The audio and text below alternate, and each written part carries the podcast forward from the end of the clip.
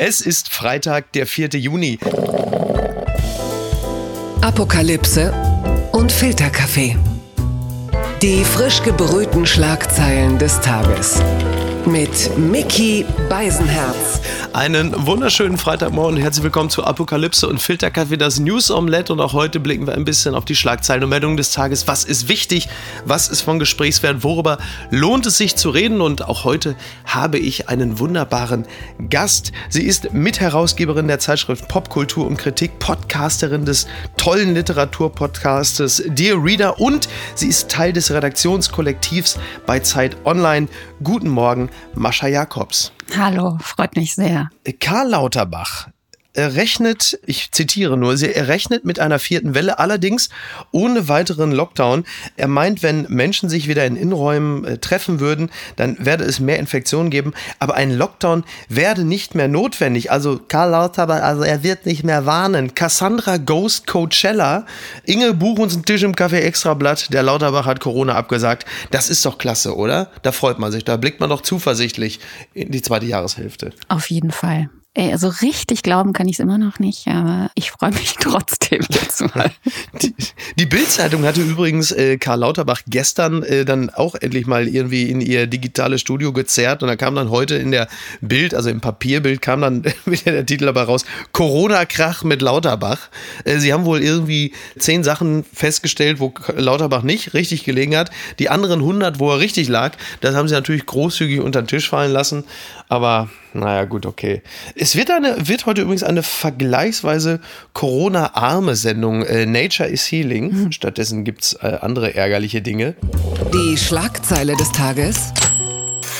Verfassungsschützer übermaßen klassische antisemitische Stereotype. Das berichtet die Tagesschau.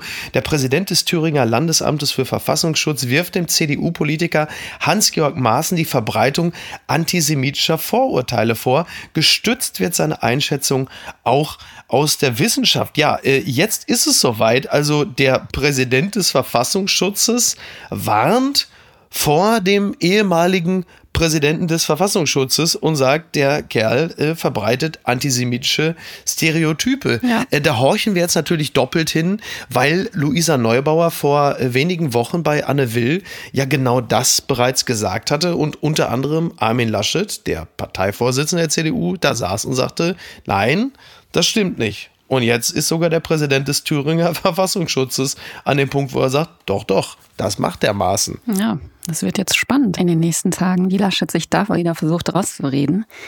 Weil er hat ja auch, wenn ich mich recht erinnere, gesagt, dass es zu einem Parteiausschluss käme, könnte man Maßen nachweisen, dass er antisemitische Stereotype und Klischees verbreiten würde.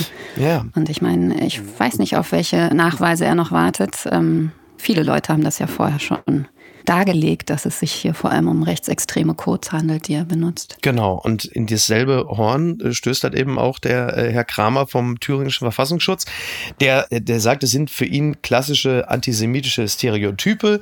Wenn man die Summe aller Dinge zusammennimmt, auch auf den unterschiedlichen sozialen Plattformen, aber auch in eigenen Reden. Also da kommt also eine Menge zusammen, halt eben an diesen rechtsextremen und antisemitischen Codes, Globalisten, die neue Weltordnung. Dann sagt er, es grüßen die Protokolle der Weisen Weisen von Zion, also eine gleichnamige antisemitische Headschrift. Also im Kern geht es eigentlich darum, dass man sagt, ja, nur weil einer antisemitische Codes benutzt oder auf antisemitischen Blogs äh, Gastbeiträge verbreitet, ja, ist man ja noch lange kein Antisemit. Das ist zumindest so ein bisschen die Lesart von Laschet, der äh, seinerseits ja eigentlich gar nicht mehr hinterherkommt, so hinter den Leuten weg zu räumen, die ja ebenfalls in der CDU sind. Also wir haben ja gerade die Werteunion angeführt von Max Otte, der Vize der Werteunion, der mal äh, in einem rechtsextremen äh, Verband war.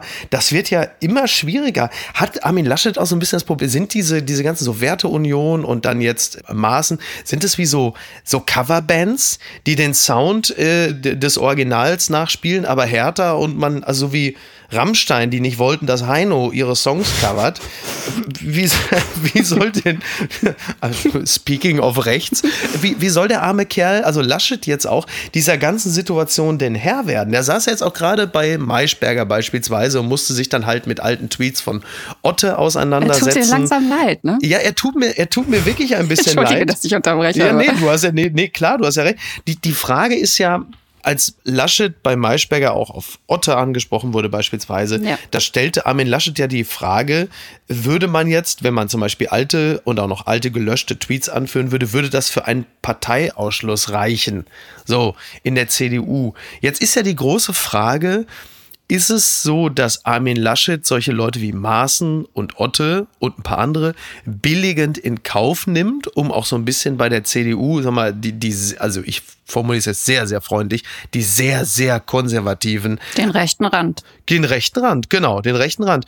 Oder ist es nicht A, das, aber B, ist es nicht auch ein bisschen so, dass Laschet auch weiß, wenn er einen Parteiausschluss anstrebt von solchen Figuren und das klappt nicht, dass er sich dann auch eine richtig blutige Nase holt und dann so ein bisschen wie damals auch Kram-Karrenbauer in Thüringen, wir erinnern uns an den Fall Kemmerich und Co., gleich wieder doppelt schwach dasteht. Ist das nicht auch Teil der Wahrheit? Ja, ich glaube, beides stimmt. Und ähm, man sieht ihn ja wirklich die letzten Tage rudern.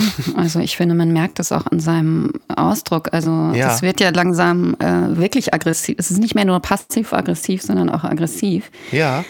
Ähm, also er steht wahnsinnig unter Druck, aber auch zu Recht. Und äh, ich fand auch bei Maischberger wirklich auffällig, dass er sich permanent rausredet.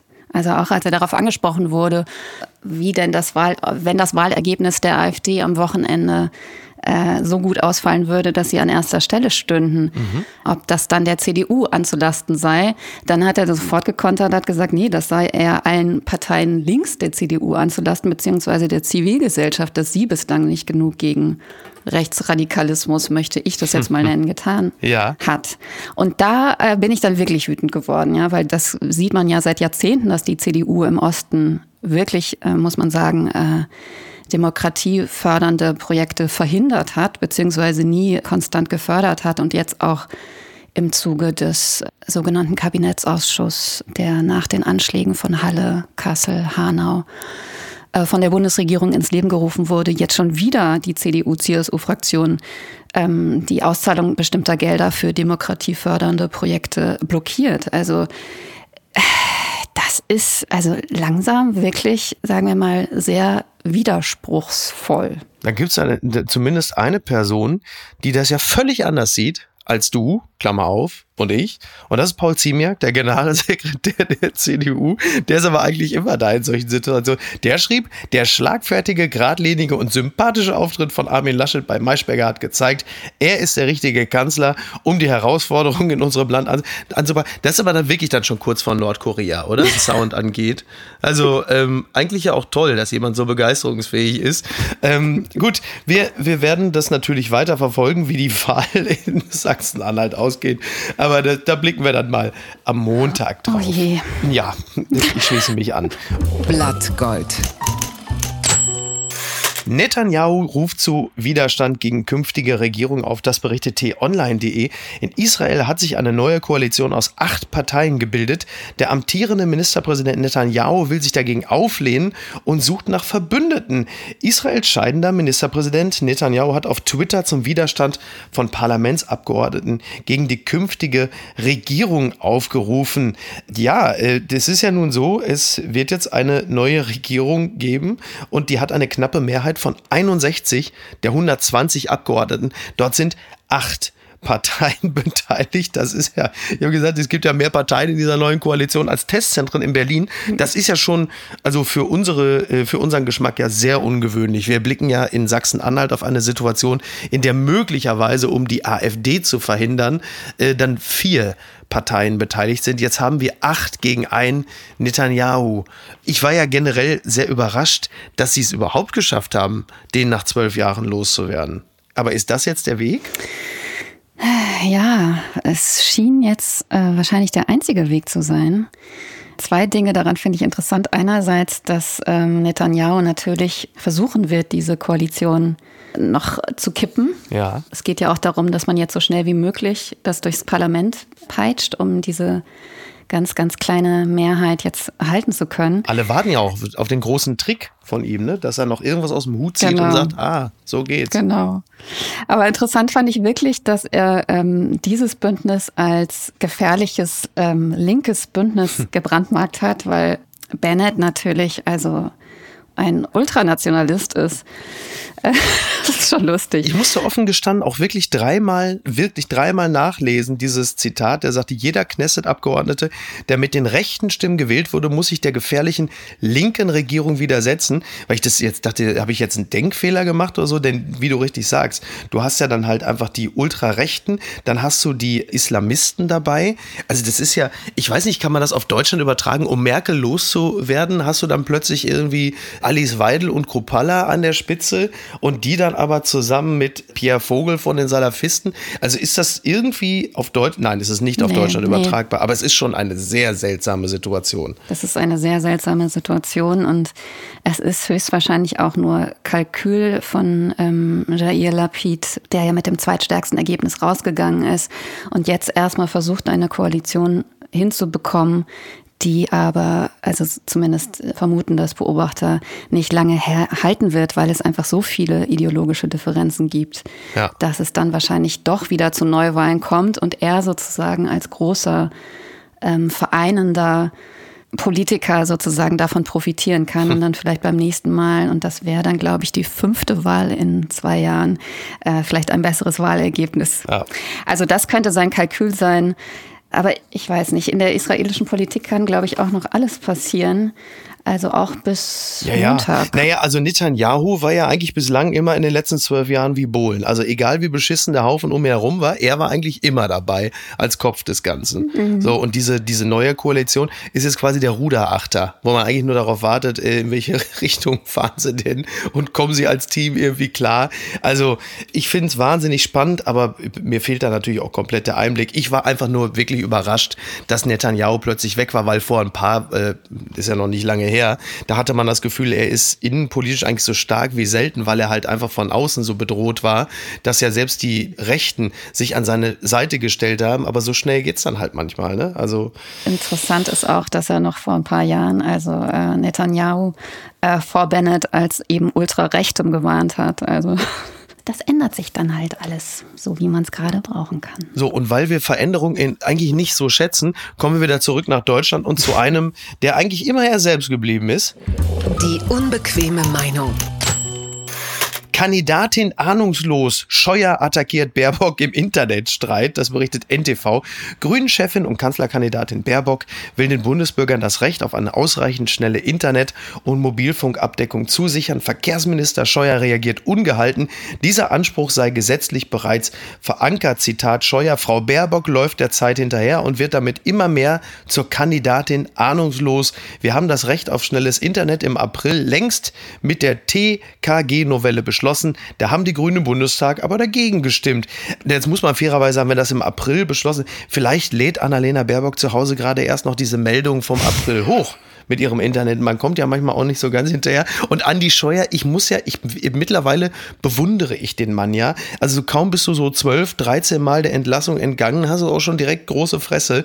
Kandidatin ahnungslos. Man muss ja wirklich sagen, mit dem Geld, was er verbraten hat, da hätte man ja komplett Südamerika mit Glasfaserkabeln versorgen können. Ja. Der Osten hätte 6G, wenn Andi Scheuer. Aber bitte, also vielleicht tun wir Andi Scheuer auch Unrecht und Annalena Baerbock ist tatsächlich so ahnungslos. Ich weiß es ja nicht. Ach, ich weiß ne? nicht. Ahnungslosigkeit ist das Lieblingsargument, was man Frauen, die in der Öffentlichkeit stehen, vorwirft. Also es, es ist relativ erwartbar. Und das wird sie auch noch einige... Meinst du so in, in Gänze? Ja, in Gänze meine ich das so. Ja. Ja, das weiß ich aus meiner Erfahrung als Redakteurin ähm, von 10 nach 8 wo ja nur Frauen schreiben. Und wir waren erst bei der FAZ und dann bei der Zeit, waren das schon viele Jahre. Und das ist natürlich das Lieblingsargument gegenüber jedweder Frau. Also der kann sie noch so eine Expertin sein. Das heißt immer zuerst, sie hat keine Ahnung. Ja, das, äh, ja, also das beobachtet man natürlich bei Baerbock jetzt in der Frühphase kam das tatsächlich natürlich sehr häufig. Mangelnde Erfahrung, was ja letzten Endes auch ein bisschen dazu gehört.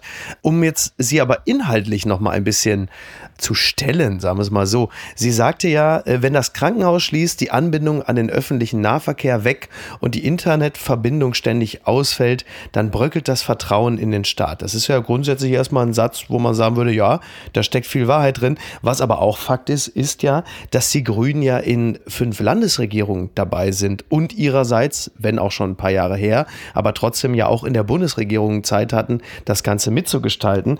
Also das ist ja schon auch wieder so ein Punkt, wo man denkt, naja, ihr habt ja Gestaltungsrahmen auch in den letzten Jahren durchaus gehabt. Also wieso fällt euch jetzt erst gerade mal kurz vor der Wahl ein, dass da einiges aufzuholen ist? Ist ja fast so ein bisschen wie bei Laschet, der irgendwie auch jetzt äh, sagt, das ist jetzt das Modernisierungsjahrzehnt und äh, mehr oder weniger auf die Art und Weise ja fast die eigene Bundeskanzlerin unter den Bus wirft, weil die ja letzten Endes für diesen, diesen Modernisierungsstau verantwortlich ist. Also vergessen PolitikerInnen an der Stelle, dass sie selber in gewisser Hinsicht ja an den Regierungen und an den Versäumnissen beteiligt waren? Oder habe ich da irgendwo was übersehen? Ja, also wir befinden uns gerade im Wahlkampf. Also man hat wirklich den Eindruck, man muss jede Aussage, die getroffen wird, wirklich, also wir brauchen einfach Fact-Checking die ganze Zeit. Ja. Ähm, das ist wirklich zum Verrücktwerden. Es wird alles verdreht und es wird, äh, man muss auch ganz genau, auch bei diesem Punkt, äh, das werden dann die Zeitungen ja auch heute übernehmen, äh, das nochmal ganz genau anschauen, wer wann was gemacht hat. Genau, und wo wir gerade bei der Verdrehung sind und auch bei einer gewissen Form der Wirklichkeitsverdrängung, dann darf natürlich auch die SPD nicht fehlen. Denn äh, Olaf Scholz wiederum hat auch eine Aussage von Baerbock genommen, nämlich die Erhöhung des Benzinpreises und er lehnt die Erhöhung des Benzinpreises ab. Wenn er sagt, wer jetzt einfach immer weiter an der Spritpreisschraube dreht, schwieriges Wort übrigens, der zeigt, wie egal ihm die Nöte Nöte der Bürgerinnen und Bürger sind. So, das ist ja auch alles gut und schön, aber Scholz hat ja nun jetzt auch da wieder als Teil der Bundesregierung ja gerade eben erst das Klimapaket mit abgesegnet und war ja auch total stolz. Er war ja so happy, als das Verfassungsgericht gesagt hat, nein, nein, ihr müsst da mehr tun. Da war er richtig glücklich darüber, dass man äh, zu mehr Tätigkeit verdonnert wurde, um jetzt zu sagen, ja, aber ihr dürft ja nicht am Benzinpreis drehen, wo du sagst, ja, aber wie, möchtest du denn äh, sonst künftig in irgendeiner Art und Weise äh, den CO2-Ausstoß äh, verringern? Das ist doch Teil des Ganzen. Ja, absolut. Absolut. Also diese Diskussion ist wirklich himmelschreiend. Also natürlich, die Bundesregierung hat die Erhöhung der Abgabe auf CO2 entschieden. Ja. Also die braucht jetzt gar nicht so tun, äh, als wäre das eine grüne Idee. Ganz im Gegenteil, Sie haben das gerade entschieden. Und natürlich ist da der Benzinpreis mit drin. Und dass das unbequem in einem Autoland ist, das auch äh, offensiv zu vertreten, ja. ja, ja. es, ist, es ist so. Ist Olaf Scholz Kandidat ahnungslos am Ende? Ist er es womöglich? Ich schätze, wir haben mehrere Kandidatinnen. Ja, das ist wahr. Dieser Benzinpreis, bevor wir gleich zum nächsten Thema kommen, weil da kann man sich natürlich auch ewig dran festbeißen, der ist natürlich tatsächlich auch äh, für alle sehr unattraktiv und für manche besonders, die halt nicht so viel Geld haben. Es soll ja dieses sogenannte Energiegeld, soll ja eine Rolle spielen. Ja. Also, dass die höheren CO2-Preise für Menschen mit geringem Einkommen durch Ausgleichszahlung abgemildert werden. Wie das in der Praxis aussieht, das wird man natürlich sehen, ob es funktioniert funktioniert oder nicht. Aber jetzt kommen wir ja langsam, biegen wir in diese Phase des Wahlkampfes ein, in der äh, eine gewisse Form der Konkretisierung im Zweifel dann halt eben auch Prozente kostet. Weil für Klimaschutz waren sie bislang eigentlich alle und jetzt merken sie plötzlich, wie das dann äh, in der Effizienz dann tatsächlich aussehen könnte. Genau, und zum Beispiel die CDU hat noch keinen Vorschlag gemacht, wie man das äh, sozialverträglich umsetzen könnte. Also da wird jetzt nur sozusagen scharf geschossen, aber Vorschläge gibt es nicht.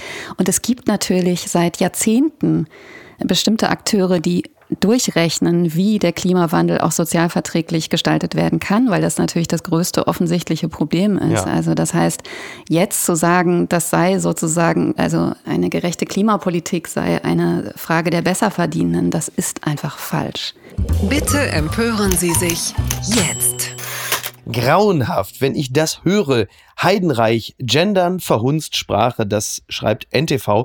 Die renommierte Literaturkritikerin Elke Heidenreich spricht sich ganz deutlich gegen das Gendern aus. Das Zitat feministische Beton in der Sprache gehe ihr gegen den Strich. Ein Freibrief für Diskriminierung oder Beleidigung dürfe das aber nicht sein, betont die 78-Jährige. Ja, die Literaturkritikerin Elke Heidenreich, gerade für dich als Freundin der Literatur und Autorin des Buches äh, Männer in Kamelhaarmänteln, das war das letzte Buch von ihr, die ist dir ja nun höchstwahrscheinlich nicht fremd. Jetzt ist nur die Frage, ist es eine Schwester im Geiste Kannst du nachvollziehen, was sie da sagt, oder sagst du, da gehe ich überhaupt nicht da mit? Da gehe ich überhaupt nicht mit, aber ich weigere mich auch, äh, mich zu empören, weil ich glaube, das ist genau das, was sozusagen gewollt ist. Mhm.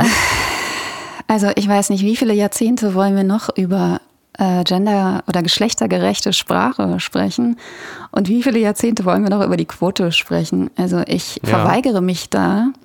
Im Moment sind vor allem Konservative und Rechte besessen von diesem Thema. Deswegen ähm, meine Devise wäre eher, das zu ignorieren und auf diese Narrative überhaupt nicht mehr einzusteigen.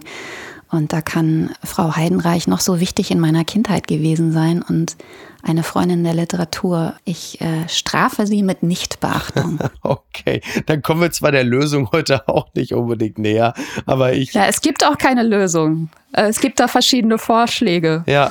Also es gibt einen äh, sehr lustigen Vorschlag ähm, der Autorin Anne Cotton, die ich sehr schätze.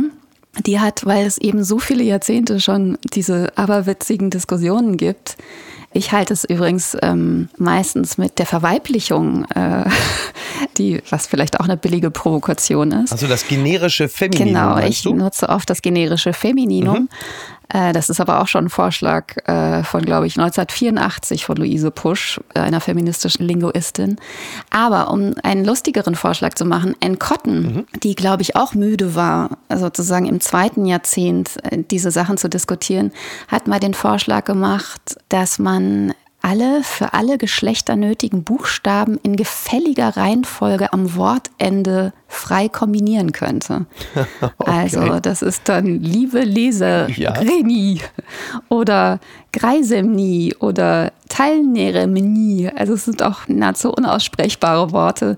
Aber das war ihr Vorschlag, um vielleicht auch das, den ganzen Ernst aus der Debatte ein bisschen rauszunehmen. Und wer von uns beiden äh, geht jetzt mit diesem Vorschlag zu Friedrich Merz?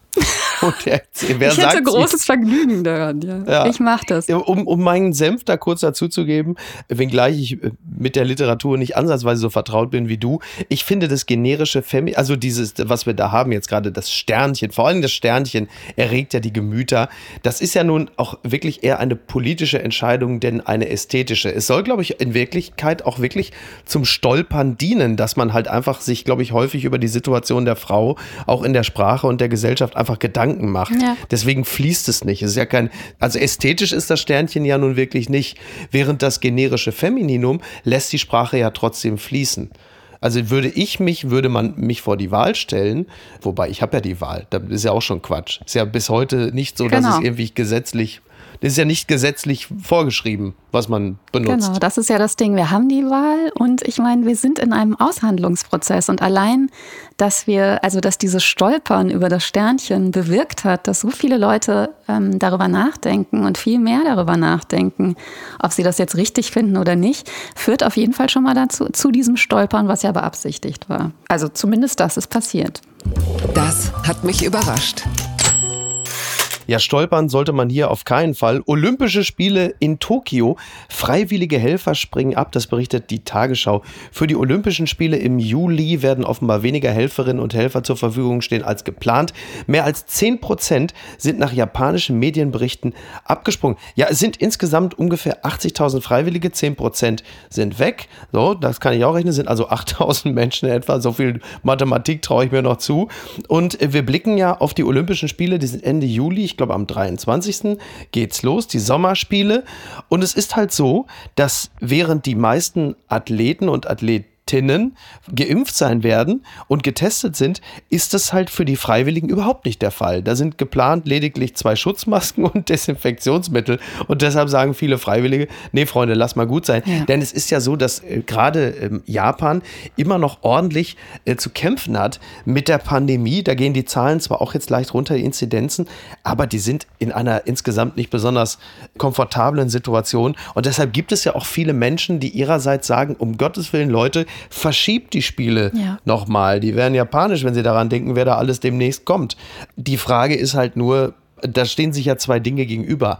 Eine aufgrund der Inzidenzlage ja durchaus nachvollziehbare, angeregte Verschiebung und dann aber auch der Umstand, dass man sich, glaube ich, nochmal klar machen muss, was das für Athleten bedeutet, wenn Olympia jetzt nochmal um ein Jahr verschoben wird. Ja. Ich weiß nicht, hast du ein Herz für Athleten? Auf jeden Fall.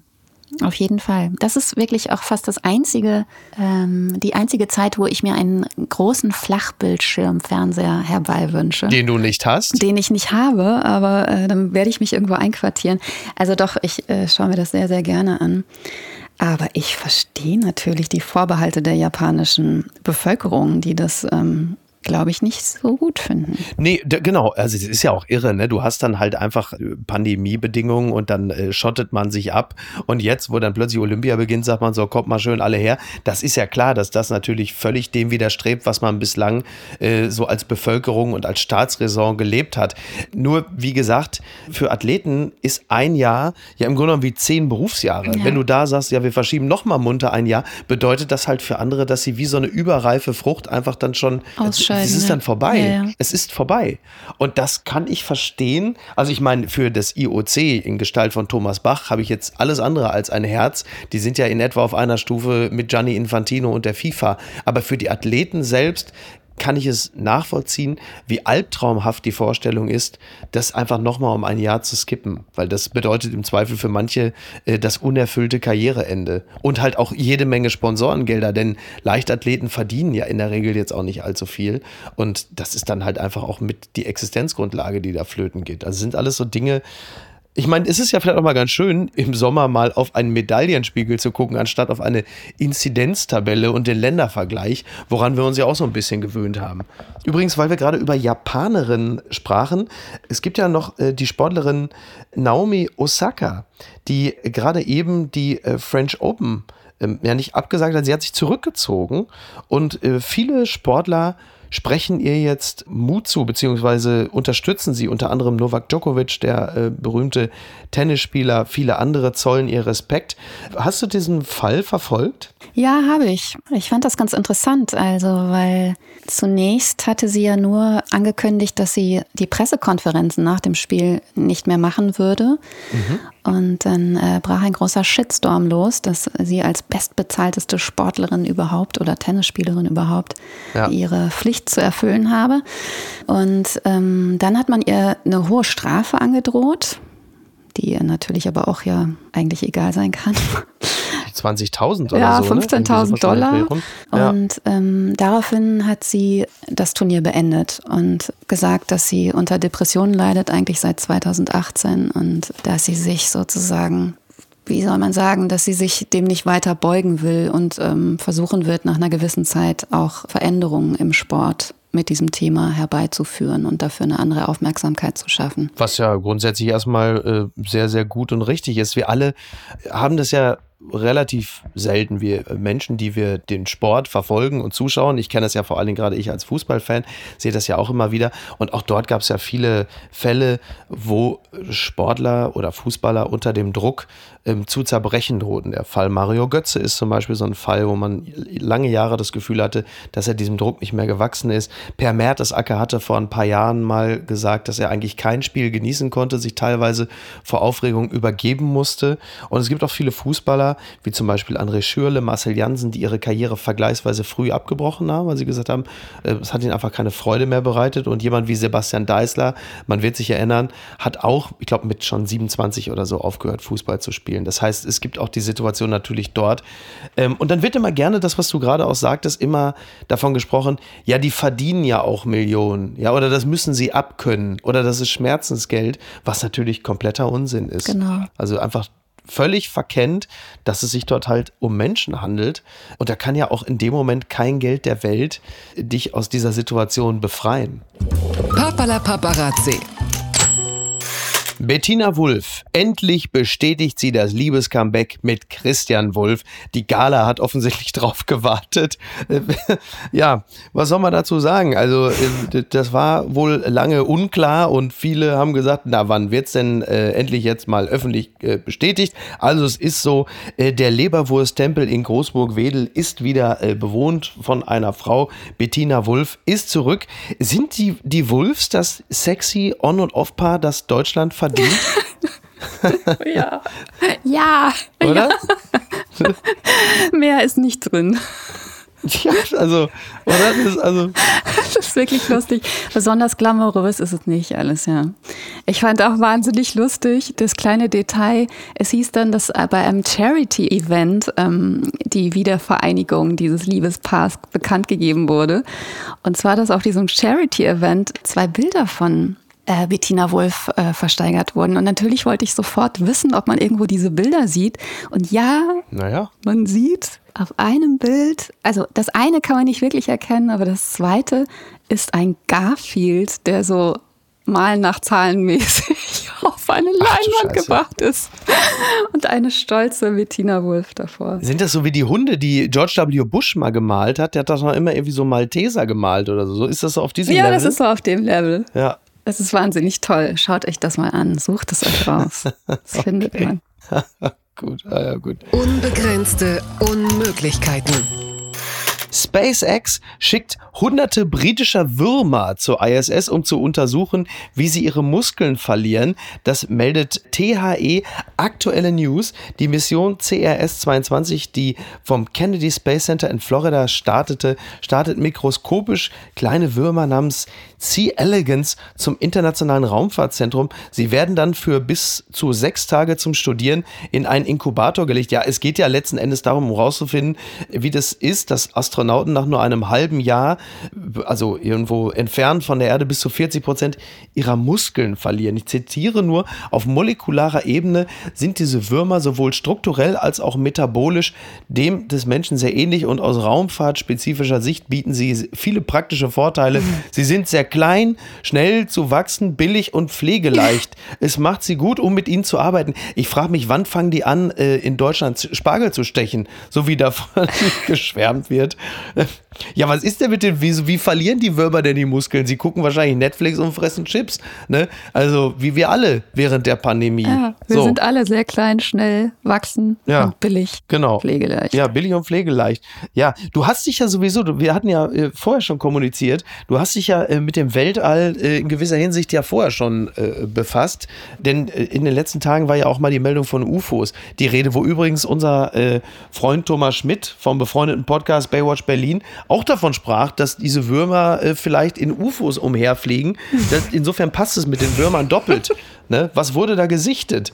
Kannst du mir helfen? Ja, also ich bin darauf gestoßen über einen wahnsinnig guten und sehr lustigen, auch lustigen Text von Clemens Setz, ähm, einem von mir sehr geschätzten Schriftsteller, äh, der in der Zeit gestern unter dem Titel Und es gibt sie doch mhm. über seine wie soll man sagen, Desillusionierung gesprochen hat, seitdem das Pentagon offiziell bestätigt hat, dass es äh, letztes Jahr Flugkörper gab, die wahrscheinlich wirklich nicht von dieser Welt sind. Ja. Und ähm, das ist nochmal neu aufgekommen. Ich glaube, die Bild hatte das auch äh, gebracht, weil Obama das in seiner Talkshow auch nochmal besprochen hatte. Und das hat Clemens Setz dazu gebracht, sich darüber Gedanken zu machen, wie es ist, wenn man als begeisterter, etwas verschrobener UFO-Fan auf einmal, und äh, man begeistert sich auch dafür, weil man irgendwie meint, dass es so halb fiktional ist oder wahrscheinlich fiktional, und auf einmal wird das Fiktionale real. Ähm, da hat er einen wahnsinnig tollen, wirklich empfehlenswerten Text geschrieben und ich möchte eine kleine Stelle zitieren. Bitte. Er beginnt so. Es gehört zu den menschlichen Paradoxien, dass man etwas jahrelang mit Begeisterung und Ernsthaftigkeit glauben kann, aber sich dann, wenn man es plötzlich von offizieller Seite als zweifelsfrei real vorgeführt bekommt, in eine cartoonhafte, unwirkliche Welt versetzt fühlt, sozusagen als Gefangener von Disneyland. Genau, also ich wirklich empfehle diesen Text, äh, der wahnsinnig lustig ist. Dann kommen wir jetzt von hoher Literatur und äh, intelligenten Texten hierzu. Und was schreibt eigentlich die Bild? Post von Wagner. Das ist das, Mascha, was ich dir anzubieten habe als, als Literaturbeilage. so, ähm, auch hier sprechen wir ein bisschen über äh, Mental Health und ähm, ausbalanciertes Leben als äh, dem Profisport äh, nahestehender. Lieber Jogi Löw, bist du soweit? Ich bin soweit. Okay, lieber Jogi Löw, wir stehen vor einer EM und da platzt Ihr Zeitinterview herein. Von einer Depression sprechen Sie, vom Los der Kinderlosigkeit. Was haben Sie sich von diesem Interview versprochen? Ich brauche keinen Trainer auf der Psychiatercouch. Ich brauche einen Bummtrainer. Ein Bummtrainer ist ein Trainer, der nicht über seine Leiden klagt. Ein Bummtrainer ist hart gegen sich und andere. Er ist ein Trainer, der nicht an seinen Fingernägeln knabbert und feuchte Hände hat. Ja, So ein Mensch löst Anteilnahme aus, Mitleid. Für mich muss ein Bundestrainer durch die Hölle gehen oder Angst zu haben, sich zu verbrennen. Das ist für mich ein Bumm-Trainer. Bumm steht für mich für Tore. Bum, bum für viele Tore. Herzlichst, ihr Franz Josef Wagner. Ja, das ist doch mal, ähm, das ist nicht, das ist nicht Naomi Osaka, sage ich mal, ganz vorsichtig. Nee, und das ist auch nicht Clemens Setz, aber ebenso lustig. Wahnsinnig gut. Und irgendwie ein Zeichen der Männerdämmerung. Ja, ganz, das ist aber schon das letzte Zucken. Das ist ja, das hast du gesagt. Die gute Tat des Tages.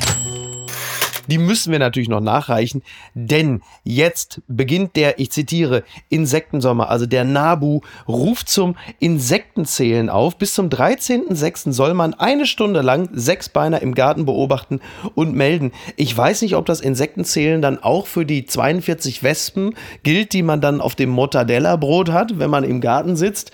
Ich würde jetzt grundsätzlich erstmal sagen, ja. Ja, man ähm, muss die dann nur irgendwie markieren, oder? Man muss halt wissen, ob denke, das dieselbe ist. Ja, womit denn? Mit so kleinen Fähnchen oder so? Das ist wahrscheinlich nicht im Sinne des Nabu. Mit so kleinen Post-its. Aber wer, schön, schöne Vorstellung. Also, wenn man sich diese ganzen Steinvorgärten der Leute anguckt, ist ja eh schon erstaunlich, dass da überhaupt noch irgendein, irgendein Virum Sieht ja alles aus wie die Marsoberfläche. Aber toll. Ja, nein, ich, ist doch schön. Also, wenn die Leute da äh, Spaß dran haben, ist doch klasse. Insekten zählen. Also, mein Freund Oliver Polak äh, hat gestern gestern Nacht noch in einem Hotel geschlafen. Da konnte er in seinem Zimmer da gleich mit anfangen. Also von daher ähm, ist doch. Äh, ist Sind doch die super. Steinvorgärten ja gar kein Problem mehr. Aber ich warte tatsächlich nee, da darauf, nicht. dass du nochmal so eine Kulturgeschichte dieser Steinvorgärten schreibst. Das muss gemacht Ja, soll ich das mal? Ist, ja, bitte. Das ist eigentlich eine schöne Idee. Guck mal, siehst du, da habe ich mir dann wirklich noch von einer versierten Literaturfachfrau noch eine schöne, äh, schöne Inspiration abgeholt. Das ist nämlich, das ist eigentlich der Trick dieses Podcasts, einfach billig äh, Inspiration abgreifen. Ja, verstehe ich. Mache ich auch so mit meinen Gästen. Habe ich so wieder geschafft. Ich sollte übrigens noch ganz liebe Grüße von Niki Hassania aus, äh, ausrichten. Sie ist ein großer Fan, ah. aber das sind wir hier alle. Danke. Und würden uns sehr freuen, wenn du wieder zu Gast hier wärst. Ja, das mache ich. Es hat großen Spaß gemacht. Schön, dann einigen wir uns darauf. Dann machen wir das beim nächsten Mal. Machen wir das in der Wochenendbeilage, weil die ja immer noch mal so einen etwas größeren Schwerpunkt auf äh, Literatur und äh, feuilletonistischen Blödsinn hat. Wäre ja schade, wenn wir das beim nächsten Mal liegen lassen, oder? Gerne. So machen wir das. Okay.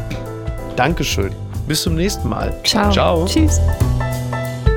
Apokalypse und Filtercafé ist eine Studio Bummens Produktion mit freundlicher Unterstützung der Florida Entertainment. Redaktion Niki Hassania. Produktion Laura Pohl. Ton und Schnitt Niki Franking.